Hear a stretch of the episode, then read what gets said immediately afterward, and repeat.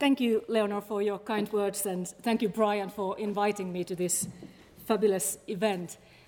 I have to say that when you invite Finns to the events, you don't ask us to be just be a Finn or be Finnish. We are, we, we are asked not to be dry, not to be academic. I don't know where you get these ideas that we would be like that.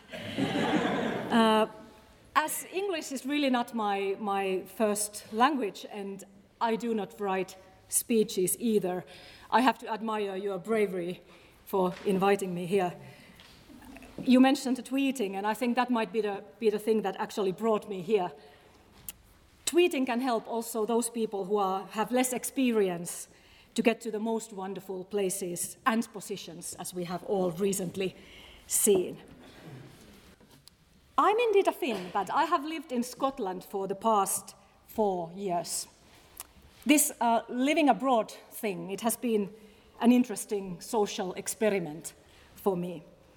As an official immigrant, I think uh, populist leaders, they are more interested to talk about me than to me. And this is, I have found this attention to be both flattering and disturbing as well. Anyway, i am quite positive that living abroad has helped me as a public speaker.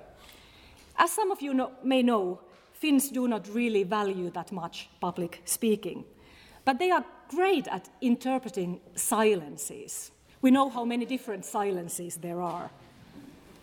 Scots, however, they are more than happy to talk. Although some people might have difficulties in understanding them. So one could say that I have actually managed to grasp the best of the both worlds. I have learned to create silences that no one can really understand. Populist leaders, however, they are commonly believed to be exceptionally good speakers. There are these maybe cliches, but it's often said that populists they mesmerize their audience with charisma, well-chosen words, and that they offer simple solutions to difficult problems. I kind of disagree with this.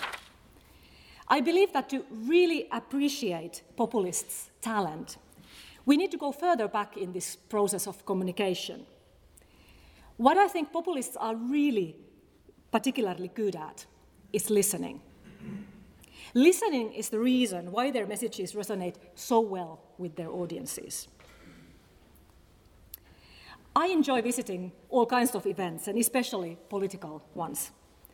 And those of the populist parties, they are often the most interesting and entertaining ones. And facilities, they, they tend to be excellent. There is no exactly queue to the ladies, if you know what I mean.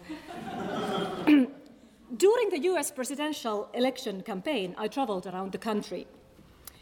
I was covering campaigns as freelance journalist, so that is another, another role that I occupy every now and then. I felt like a celebrity sometimes. It was absolutely amazing. Well, I stayed mostly in the budget hotels with bars in their windows, so this is not the the kind of celebrity, what I'm, celebrity life that I'm referring to. It was most, more that I didn't often need to introduce myself. People I had just met, they knew me already. And they actually seemed to know everything about me and my work. I was the mainstream media. So no introductions needed. So even if I say that populists are great at listening, there are some moments when they are not quite willing to listen. You folk, you are excellent listeners. I'm not making any assumptions about your political alignments, but I'm just, just saying. the art of populist communication, it begins with listening. In the most simple form, populist leaders just repeat to their audiences what the audience has told them. Let me give you an example. One of the things that Mr. Trump's supporters repeatedly told me when I asked them about his appeal was he says what we all are thinking. So he did not complicate things by telling people something they did not already know or trying to persuade them to believe in something that they didn't already believe in. There was no risk of disagreeing, really, no burden of offering new, even if simple, solutions. Just delivering to his audience the stuff they were already thinking. Of course, the important question here is what makes repeating someone's messages and thoughts back to them so powerful? My answer to this is that it gives these people their thoughts, their hopes, and their wishes, indeed, their entire existence, acceptance and legitimacy. These people, they might not have the courage or ruthlessness to say these things out loud themselves. Or they, do, or they might feel that they don't even have a platform to do so, which is quite sad, I think. Populist leaders make their supporters feel visible, that they are all right, and that they are worth listening to. Let's take a moment and think about this on a more personal note. How important it is to you here in the audience to feel, to really, truly feel that it is okay to be the person who you are. That regardless of all the turbulence in the world, changes around you, regardless of fears and insecurities, you are fine the way you are, absolutely fine. You are fine regardless of what, whatever anyone else says, and that you are going to be fine. Your thoughts are fine, your choices are fine, the way you live your life is fine. And to know that there is someone powerful out there who promises to make your voice heard and your concerns addressed. How important this is to you. I think your answers may depend on your own life experiences. If you have felt accepted, if your opinions, for example, if they generally resonate with what you hear in the media, what populists are speaking, if you can open your mouth and you feel that people understand you, then this might not be so important to you. But what if that is not the case? I have personal experience on this I want now to share with you. As you know, I'm an immigrant, and populists, they like to talk about me, so let's talk about me then. The story I'm going to tell highlights how it feels to be reached out by a politician who sees you, accepts you, and promises to work hard to ensure that you will also be all right in the future. Have you ever experienced that? Have you felt that politics speaks to you in that way.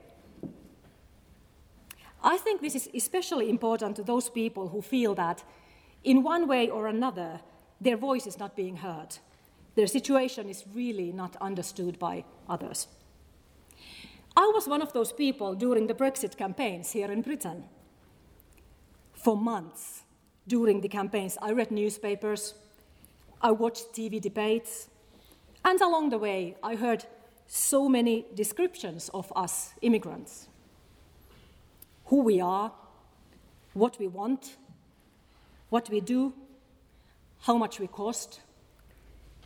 Most of the times, these stories did not resonate with me. In fact, they started to make me feel I was a nuisance more than anything else. However, soon after the election, there was a letter waiting for me when I got back home from work. The letter was signed by two representatives of Scottish National Party, Member of Parliament Stuart MacDonald and Member of Scottish Parliament First Minister Nicola Sturgeon. They reached out to me, migrant from an EU country living in Scotland. First, they wrote that they were aware I might have some concerns because of the recent vote. Indeed, I did. After that, they thanked me for choosing Scotland as my home.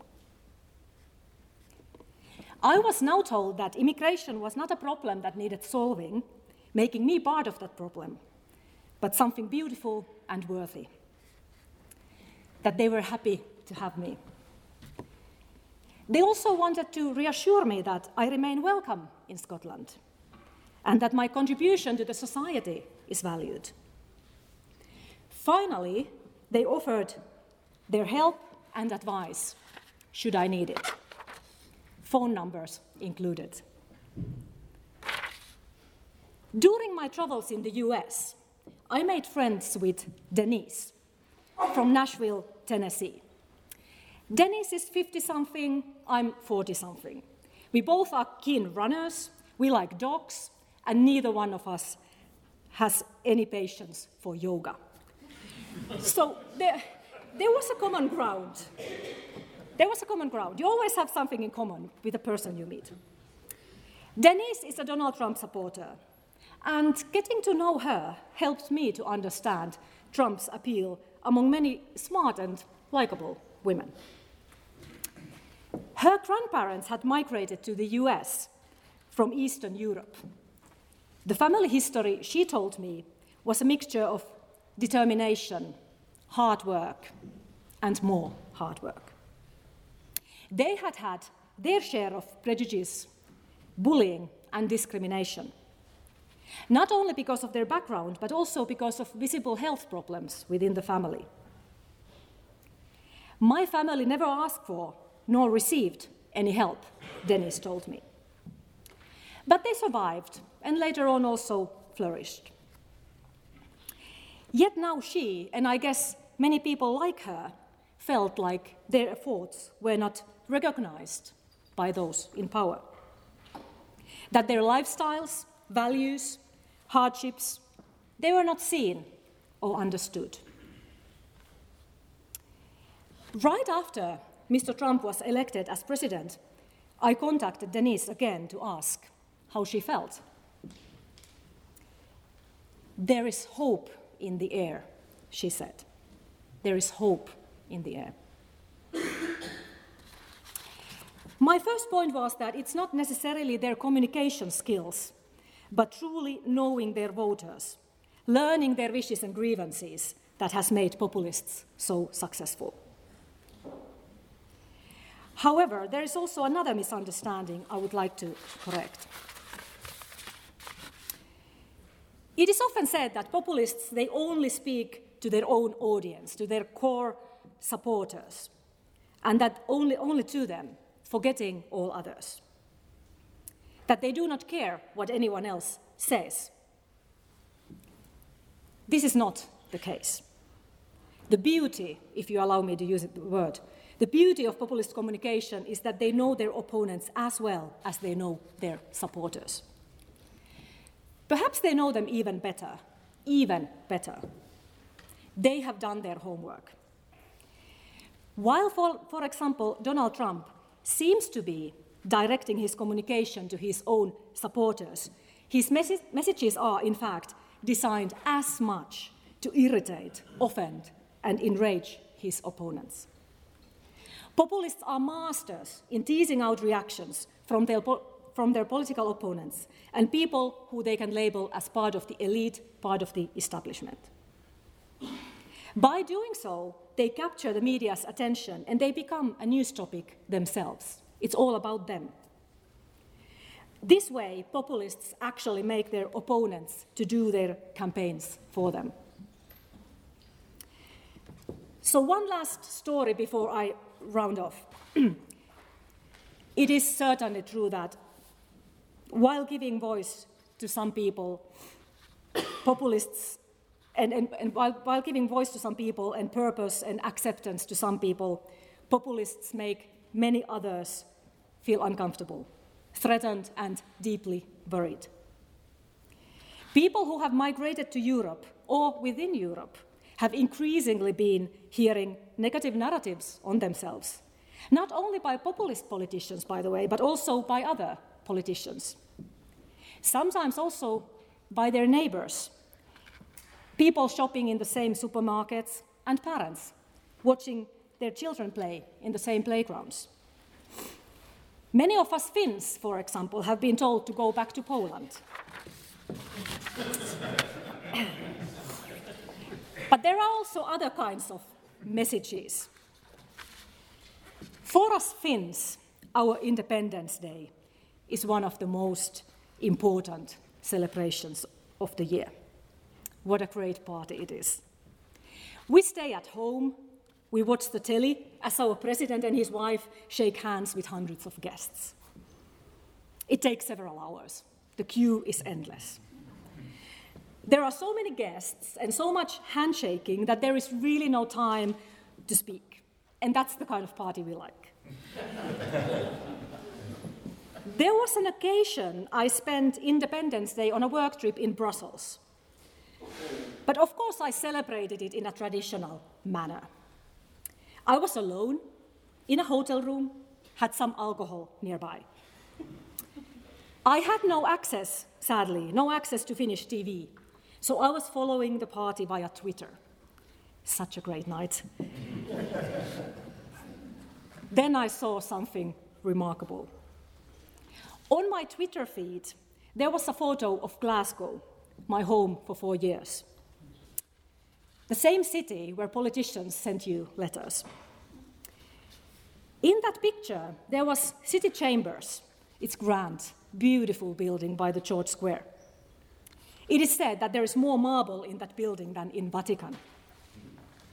I don't know about that, but on the top of the building, there was Finnish flag. My new hometown was celebrating my old home country's independence. I could not imagine any way to make me feel more welcome. So, these are the lessons I have learned on the importance of knowing your audience and speaking directly to them. Being a good speaker requires being a good listener. So that means there's also hope for us Finns. There's much we can all learn from populist leaders. We have to make sure we know them as well as they know us. Thank you for your kind attention. I'm afraid you know, know me as well as populists know their audiences. Thank you.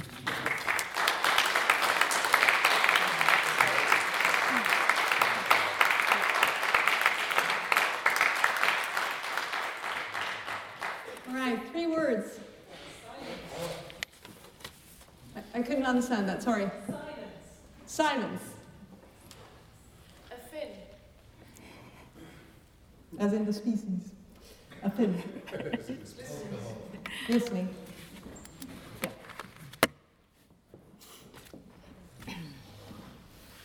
So, listening is extremely important. Let's see if everyone has been listening in the last 20 minutes. Does anyone have a question about how populism what, what, what, the reason is why, why it works so well. What, maybe someone can share some experiences uh, of populism in their own country? Anyone? If not, I have several questions. Ah, go ahead. Uh, so, I mean, populism is certainly not a new phenomenon by any stretch Could you uh, uh, speak up and speak slowly so that everyone understands? Yeah. So, populism isn't exactly a new phenomenon by any stretch of the imagination, uh, but it seems as though the reaction to it, at least from what we've seen in our media here in Canada is that this is a surprise to a lot of people. That uh, charismatic leader would uh, talk to a, a, group of people who feels as though they've been left behind, uh, and suddenly turn this into some sort of uh, you know violent uh, extremist behavior. Uh, anybody who's read a history book can see various examples from this. What makes you think, from what you've seen in, in the U.S. or elsewhere in your studies, that this is such a surprise to so many other people? Why it is surprise is very good question, and I don't really have I haven't thought about that so much. And, and, and it continues to be a surprise. I mean, you said read history books, but it seems that even after several successful populist leaders and parties coming up in different countries in Europe, we are still again surprised after another one comes up. So I have no answer to that. And, and we shouldn't be that that surprised, I think. Political scientists would maybe say that, oh, you just need to scrutinize like people's opinions and see whose opinions are not represented by political parties. And it seems that there's been this growing idea that we all are quite liberal Democrat and we are all about equality and we are all about being international. And then there are these people who haven't really jumped to the same train. And it's not rocket science. There are people who, if, if you don't find a party for yourself, you don't necessarily vote. And in many countries, it's been the case that people have found that there's a party who is representing me, so I can take part in politics now. Like, just struck, just struck me uh, that perhaps the.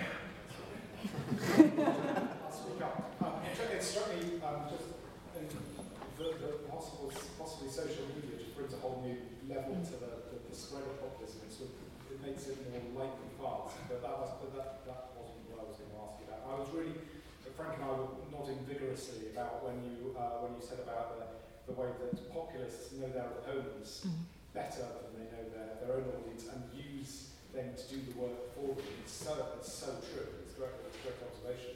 Um, what, what is what to my mind is what would you do to stop that happening? If you're an opponent to a populist, how do you stop that narrative then playing out? Because they are so provocative, and even if you, as the leader of that um, opposition, don't respond, somebody in your camp is going to. So, is there a strategy to, to, to shortcut that? I would say, firstly, that this is now about my experience in Finland, that they are really, because, because the things that populists attack are so dear to us, it makes us really emotional. It, it makes, like, you know, and, and this is, we, I, I think we need to try to calm down a little bit. It's not that easy, but to go to the actual points, like listen what, what they are saying, because at the moment, this is one big criticism that I have about those who criticize populism, is that the criticism is quite low quality. It's, it's very easy to make arguments that would resonate, for example, with this audience. And I'm not saying this is, I, am part of this same audience that I'm talking about, because we kind of, many of us share same values and same ideas. So then it's, populists are an easy target to say something bad about them, we all laugh, you know, ha ha ha, we are all in the same group. But actually listening what they say and then, then taking the point and criticizing and, and, and challenging that, not so much the image, because they are quite happy to, to be demonized.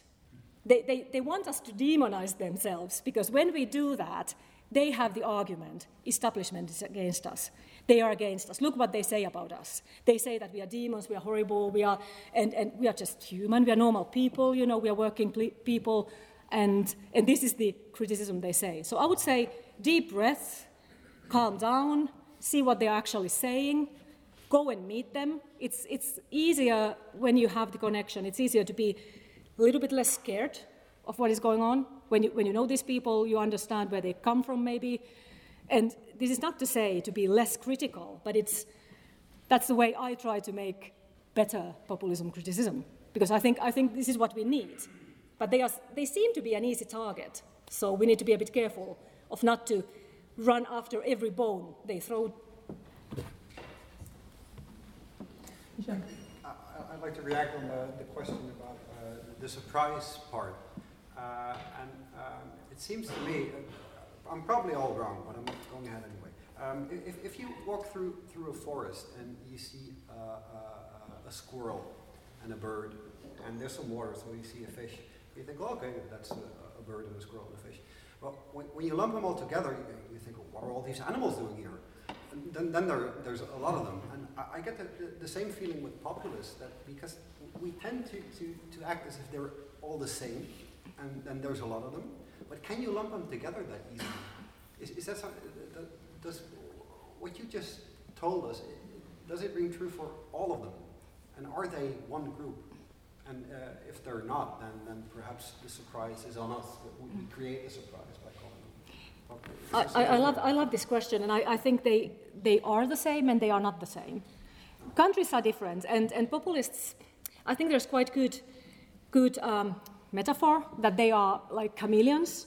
So there are certain core things that they use, and this is what exactly what Leonor was referring to, taking position next to saying that well, having first of the idea that there is the the good, genuine people, and then there is the corrupt elite, and populist goes and, and takes the voice of the people and says, I'm, I'm representing you against those evils. And it can, there establishment takes many forms. For example, in Turkey, one of the really criticized establishment group is now feminists. They are the, the, the enemies of the nation.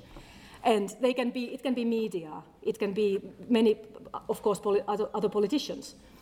But there's also the why populist parties often feel so unique that we have the feeling that this is like in Finland, they are the, the Finns party, they are the most Finnish party in a way, because they use, they, they are chameleons. They go to the different climates, different places, and they take the colors of their surroundings, which makes them feel, makes us to look at them like they seem to be like something genuine and unique and very local at the same time.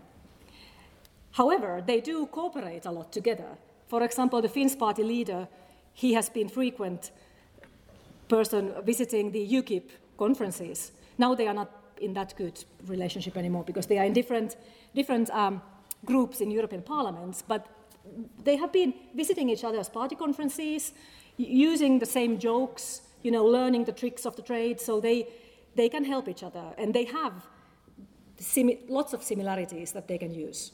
So I would say they are not all the same, but there are many similar techniques, and, and also if you look at the values, they tend to be quite, quite similar. Uh, Frank. Um, yeah, yes, maybe a bit of a quirky question, if I may. A little bit, a little bit louder. Uh, a bit of a quirky question, maybe, but would you agree with me that calling someone a populist is actually part of that emotional or policy response uh, of politicians? Because it, it immediately gives them a, you know, a stigma. A populist, which helps them to stand outside the, you know, the elite, allegedly elite politicians of the other parties. So maybe not using the word populist would be wise. Would you agree with me on that? So simply calling them politicians throughout. Again, really nice question. I've been talking about this with some of you al- already before. Uh, for me, populism as a term, it's not positive or negative. It's not, I, I don't have like, oh, you populist. It's like a party group that has this exact definition that they have certain features and then they fall to that group. And this is what many people are surprised that actually the Finns party, that is our populist party in Finland, they are openly populist. They say, they've, in, in their own writings, that we are a populist party. We are a party of people. We listen to people. We, we raise their concerns. And I think in this kind of general political debate, people often use it as a, you know, they want to stigmatize each other's. But I think academics, we need words when we, we categorize political parties, but it is used in so different ways. And I, I think you have a good point. As a politician, as a politician, you wouldn't use it, right? For another, for another. Yeah, and because we, we need to understand that it's not only populist, not all politicians who are in populist parties are that populist. Some of them can be really fact based and they don't make, maybe make the populist argument so much. And then you have other politicians who are, can be really populist at times in their speeches. So it, it is a little bit difficult. Yeah. So many questions. Yeah. Uh, I'll just. Oh, okay. In that case, I'll go with. Yeah. Just to add uh, something on what he said, um, I spoke to a social, sociologist. A little bit louder. Uh, about the word populism. And some, uh, and it was an economic who told me that uh, what's typical for populism is that, that um, so, socio-economic are more on the left side, cultural are on the right side. Yeah. So, my, is protectionism a better word?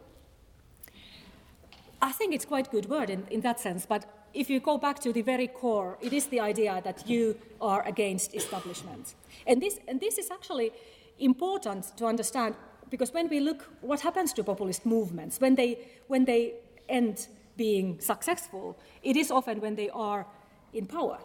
So it's kind of a, they, they, they, they, want to have, they want to have people behind them, they want to be successful, but that is it's, it's not a good path normally for them because when you are in power, you actually start to seem like part of the elite. So the argument has to be made again and again.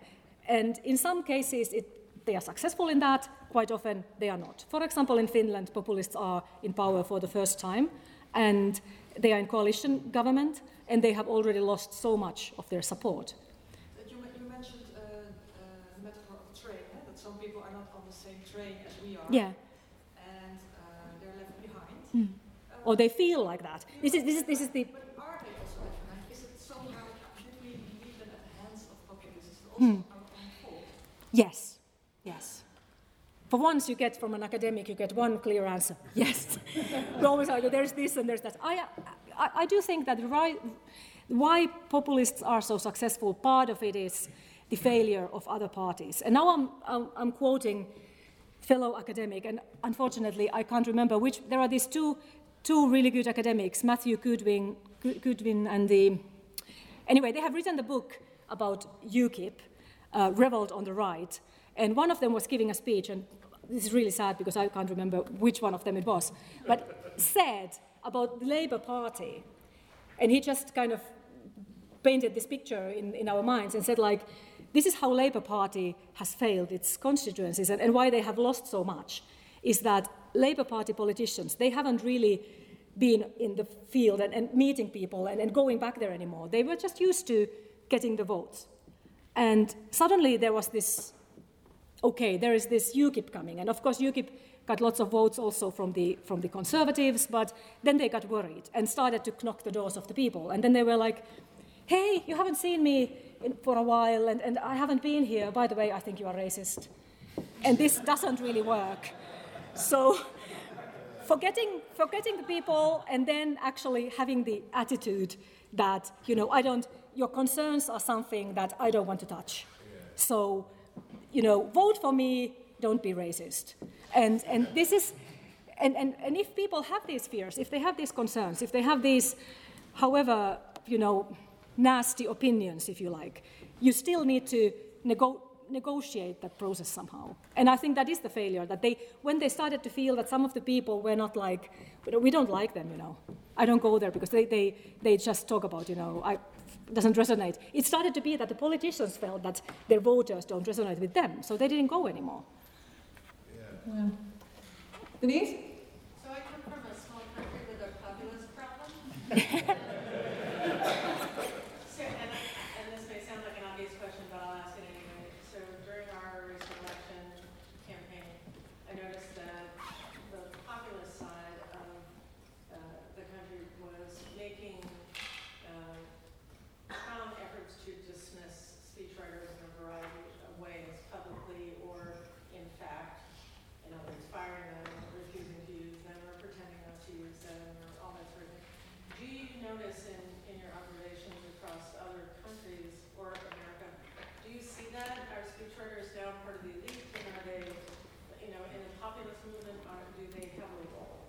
I, this is actually something that I haven't really, really thought about.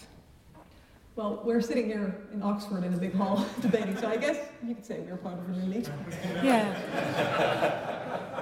but uh, what I think is really important, it is to have the connection with different kind of people. This is something that we in Finland, it's quite fashionable to now speak that we all are in our own bubbles and we don't know any other bubbles, and, and that's of course a stereotype.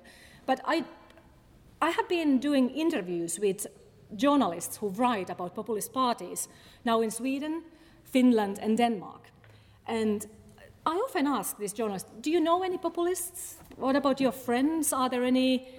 And some of them said, like, I, no, we don't have much in common, and I, I don't. And, and, and they are, it's so difficult to, to reach out to them, and, and it's difficult. They, they, they are just difficult and nasty, and I don't want to go too close.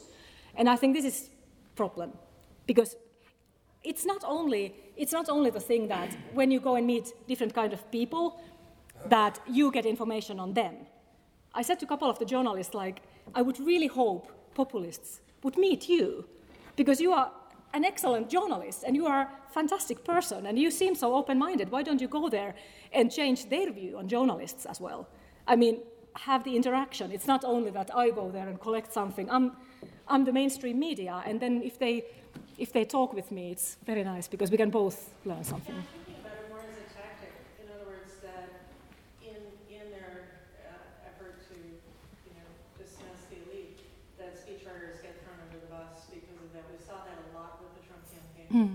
um, and we've seen it with other populists on the other side. So I'm just curious if you. Yeah, yeah. I, th- I think that uh, it can be close to the the attack that there is to media as well, that you don't want somebody else to be formulating the message. And you, you just seek to the, populists seek the direct contact, and they, want to be the one who are in charge all the time, and not anybody else, you know, doing any, you know, yeah. Let's do two more and then uh, round things off. Sarah. Uh, my question is kind of to your point, which I was really interested to know if you spoke to this woman Denise who doesn't like yoga as well um, about your kind of how you felt as an immigrant and if you had that conversation with her and how it went. Uh, I didn't talk about that, but I talked about being mainstream media because I had I had visited um, Donald Trump event in Ocala in Florida. It's very rural, lots of ho- horse farms, and it was in this livestock pavilion, the event, and people had like cowboy hats, and it was kind of it was really exotic for me, and and people were actually very nice at first. I was speaking with everybody and I was walking freely, even though I had a big media, you know, this kind of thing. But they were very nice. But then the speeches started. There were several speeches. Rudy Giuliani gave one, and they were, and they were hammering the media. And journalists were at that point, we were standing all in this kind of um, area that was designated for journalists. So it was easy to point out, like, you know. And I was standing on a chair, taking videos and taking pictures.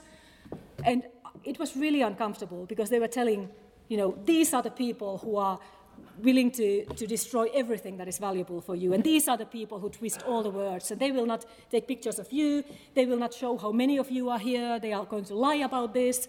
And people, you could just feel how the atmosphere changed. And they started to stare at us and take photos of us, and they've been, you know, they, it was just getting quite aggressive.